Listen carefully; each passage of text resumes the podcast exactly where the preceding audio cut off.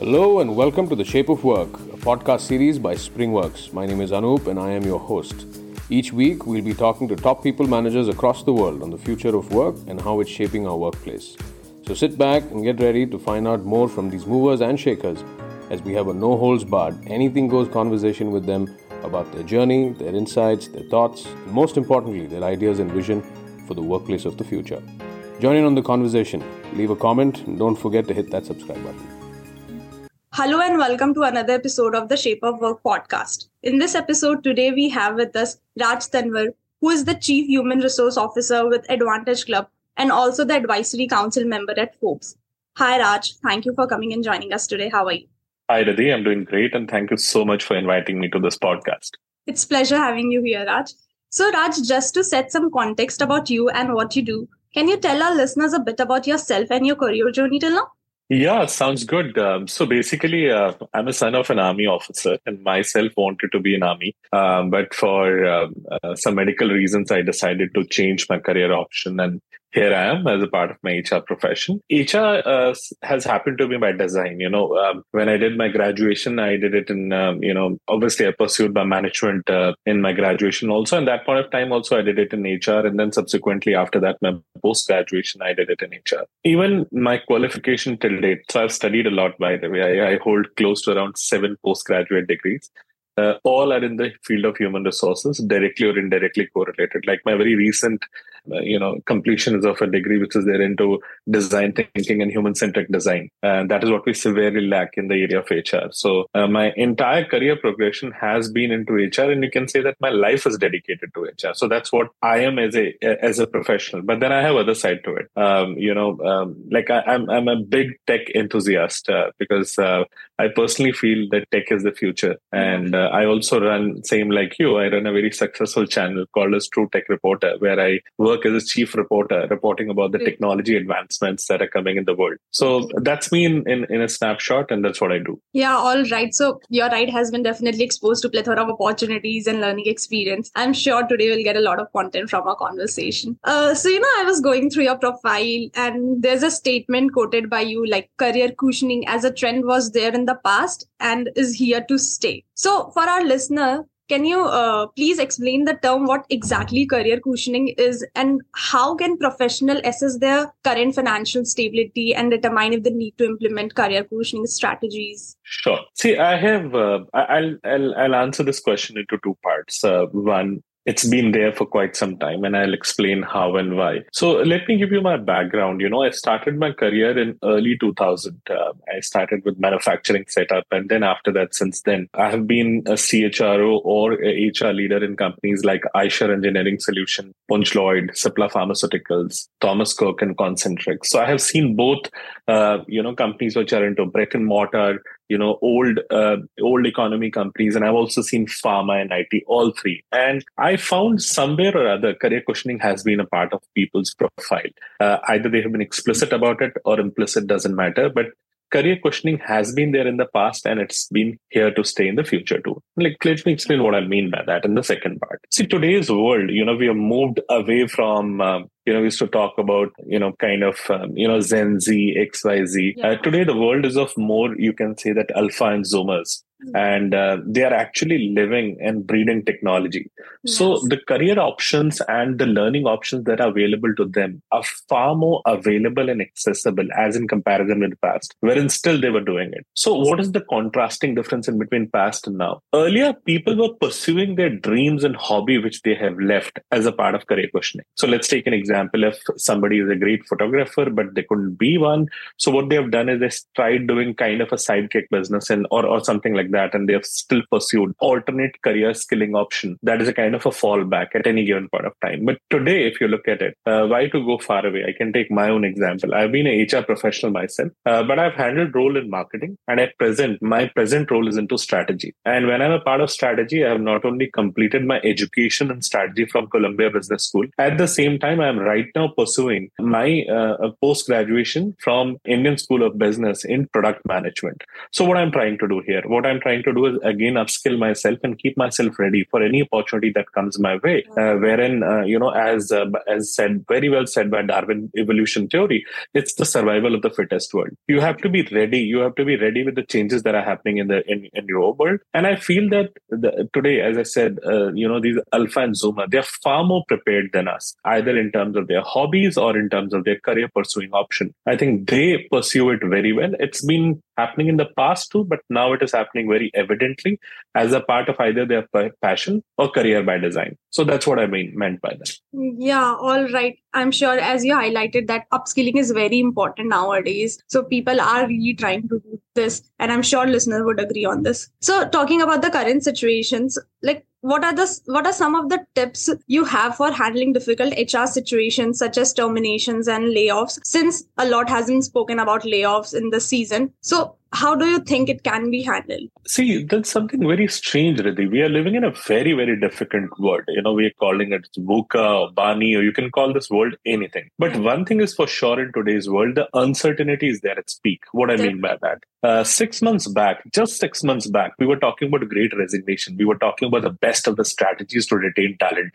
you know, well being, engagement, employee experience, what not we were doing. Six months fast forward, today we are talking about layoff. The same employee that you were trying to retain six months back you are now thinking of how to get rid of them. So it's a very, very uncertain world. And again, fall back on my previous question. Uh, you know, if you have prepared yourself with great career cushioning you will not have any problem. But let's come to this question of yours, which is how we can handle it better as HR professionals. See, there are a few things that we have to look at. One, layoff has never been easy for anyone, either for HR company or the employees themselves. But as HR professional, what we need to do is we need to evaluate various options that are available first. What I mean by that is check if there is a relocation option available, transfer to any other role, any other location, unit, or if it's possible, if you can enhance the job role of that person. So that's what we should do as the first one. The second option, try to explore, even if you do a salary cut, uh, you know, either for the people which is there into that role or for some senior management employees. Like I'm a huge fan of uh, Apple. You know, if you look at the CEO, yeah. uh, Tim, he has taken a salary cut of 50 million rather than he's retrenching people uh, down the line. And Apple is the only company which does not retrench people. So I think a beautiful example uh, set.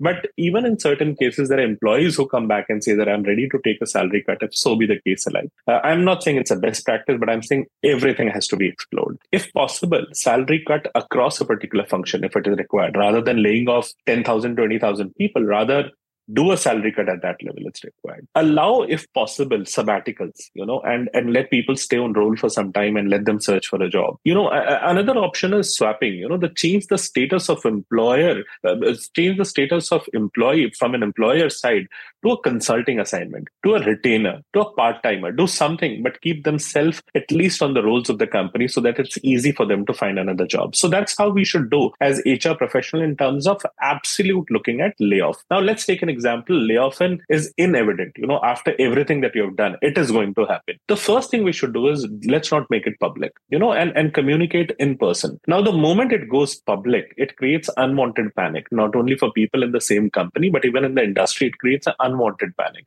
Mm-hmm. Now, somebody will still argue and say that no people will get to know about it does that blah blah blah but if you uh, listen to if i'm sure you've heard to my previous tips that i've told you. If you take care of them and you do it sensitively and you do it in patches and parts it doesn't go out. And i have done it myself and it works beautifully well. So don't make it public. The second is retain the essential benefits if you still have to do layoff. Essential benefits what i mean by that medical insurance is very very important. You know people have their life attached to it. There are parents uh, you know and, and and there are families which are going through medical treatment and one fine day somebody just cut off the you know umbilical cord. Doesn't work like that. You know, what happens to you as showing yourself as a humane organization and one fine day you just left the people on the road. So don't do it is my advice. The second is, uh, you know, if, if possible, give extended notice period. So if typically notice period is one month, try to give it three months, six months, you know, defer it as much as possible. Yeah.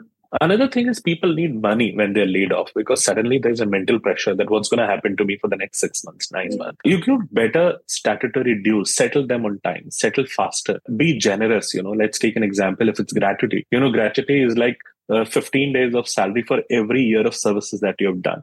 Instead of 15 days, can you make it a month? No, so be human. You know, show that face that is more essential. Uh, people have essential events that are coming as a part of their life marriage medical education for kids try to understand each individual's issue and try to see if you can help them as a company. Provide outplacement services if it's there. And last but not the least if nothing is possible i said it a minute back too you know keep them on roles for the next six months. Either agree with employee that you will not be paid anything but hmm. still it'll keep them happily engaged. And for some time it will be easy for them to find job. So there is no easy answer but i have just suggested some of the strategies strategies from our past that you can use uh, to make this painful exercise a little better for both the sides. Yeah, that makes a lot of sense. Great suggestions quoted by you. And because we have discussed on these issues and we know layoffs is happening because of our past year situations.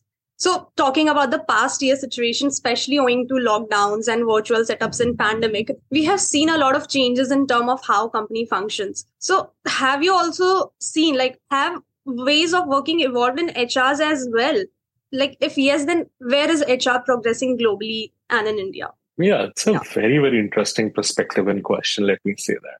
Yeah, you're absolutely right. HR actually is changing a lot, you know, specifically post pandemic. In fact, during pandemic, but I'm not going to talk about it because enough is talked about pandemic. But after pandemic, there's another HR evolution that is happening right now. What I mean by that, let's build a perspective to this conversation so that you understand. See, HR was more focused towards engagement. Now they are more focusing towards employee experience. And very soon you would see this employee experience, so called, we call it as EX, will become very soon DX, which is digital employee experience. The difference in between both will be digital empathy is going to take over employee experience. Now it's it's a little detailed term what I mean by that, and I'll try to simplify it for you. Because of employee experience, we have infused so much of technology in an employee's life that there are 20, 30 app in certain organizations that an employee is exposed to, and they get overwhelmed by it. And ultimately, the usage of all the apps and technology drop dramatically. What does digital empathy does? Digital empathy is based on cognitive learning. I, I would say comfort and most important,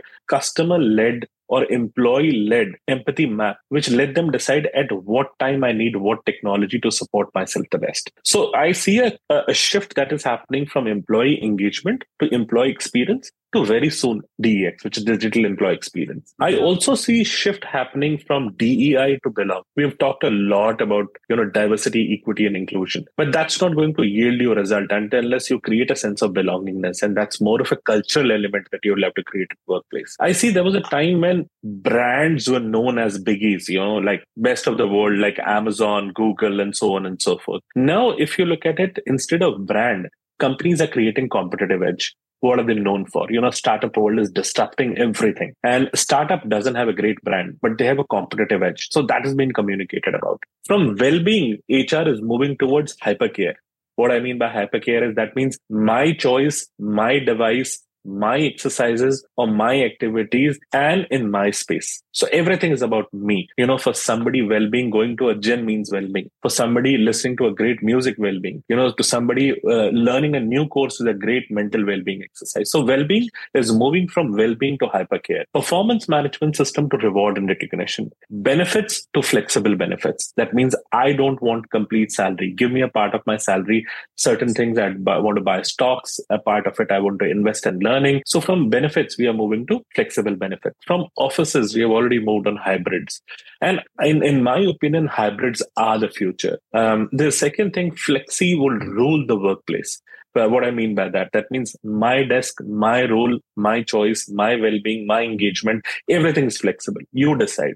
And from HR standpoint, if you have two more phenomena which are going to impact the HR field or work in general, uh, or I would say future of work. The first is Web 3.0. It's going to come back. It's like a bubble, you know, dot com bubble that happened. It busted for time being, but it did come back. And today we understand the power of dot com in our lives. The same way Web 3.0 is here to stay. If you have to create the future of uh, work and future of engagement and the future of digital technology, you have to decentralize. There is no way Web 3.0 is not going to come. And I'm a great believer of that. And it's going to come in HR also. And second is, uh, I would say both workplaces and for HR, industry 5.0 is, is, is the mantra wherein all three P would rule the world, which is first get people, people will get you profits, and with profits, you would have to give it back to the planet. Mm. So it's very simple. Focus on people, people will give you profits, profits will give you planet. And that's how it's going to be Industry 5.0. So th- that's how I feel that both future of work and HR is shaping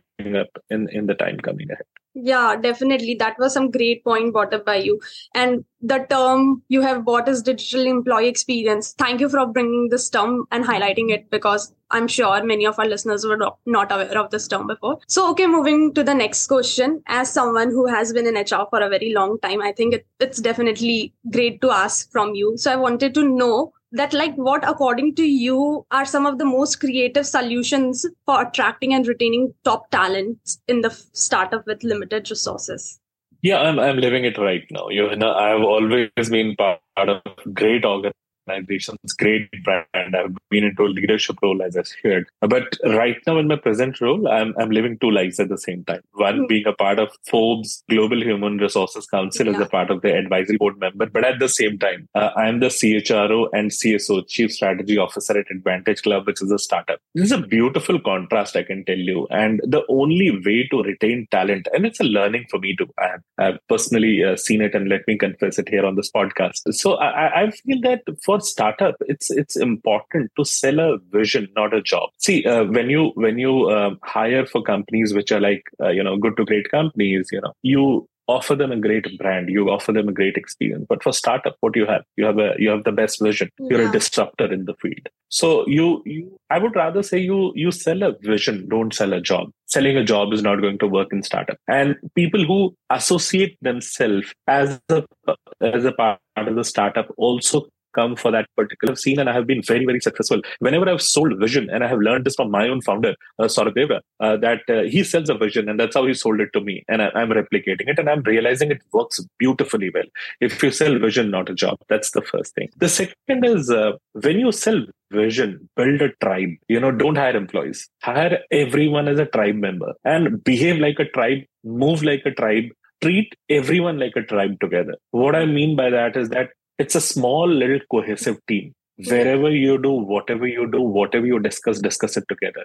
In short what i mean to say is work on agile methodology. And when this agile method works it works so beautifully well because there are all these five phases that you see which is envision speculate explore adapt. And the most important when you close the circle the sense of achievement that you get in startup is far more immense um, as in comparison when you work for a big company because in big company you're lost face. But in a small startup when you work in the agile method and when you achieve something the sense of accomplishment is so phenomenal and the amount of celebration and satisfaction is so phenomenal that you cannot compare it with any other thing and that's the kind of i would say dopamine that you get when you work for a startup. The last and most important thing in a startup the culture. You have to have a very right culture because uh, they're hands full of people. A small little malpractice or a small little miscommunication can absolutely hamper the the motivation of the tribe that you have built so um, that's how my mantra has been. But uh, believe you me, I'm loving my stint at startup and I'm enjoying every bit of it. In fact, I would say I'm living a life of an entrepreneur, uh, which I always wanted to live. So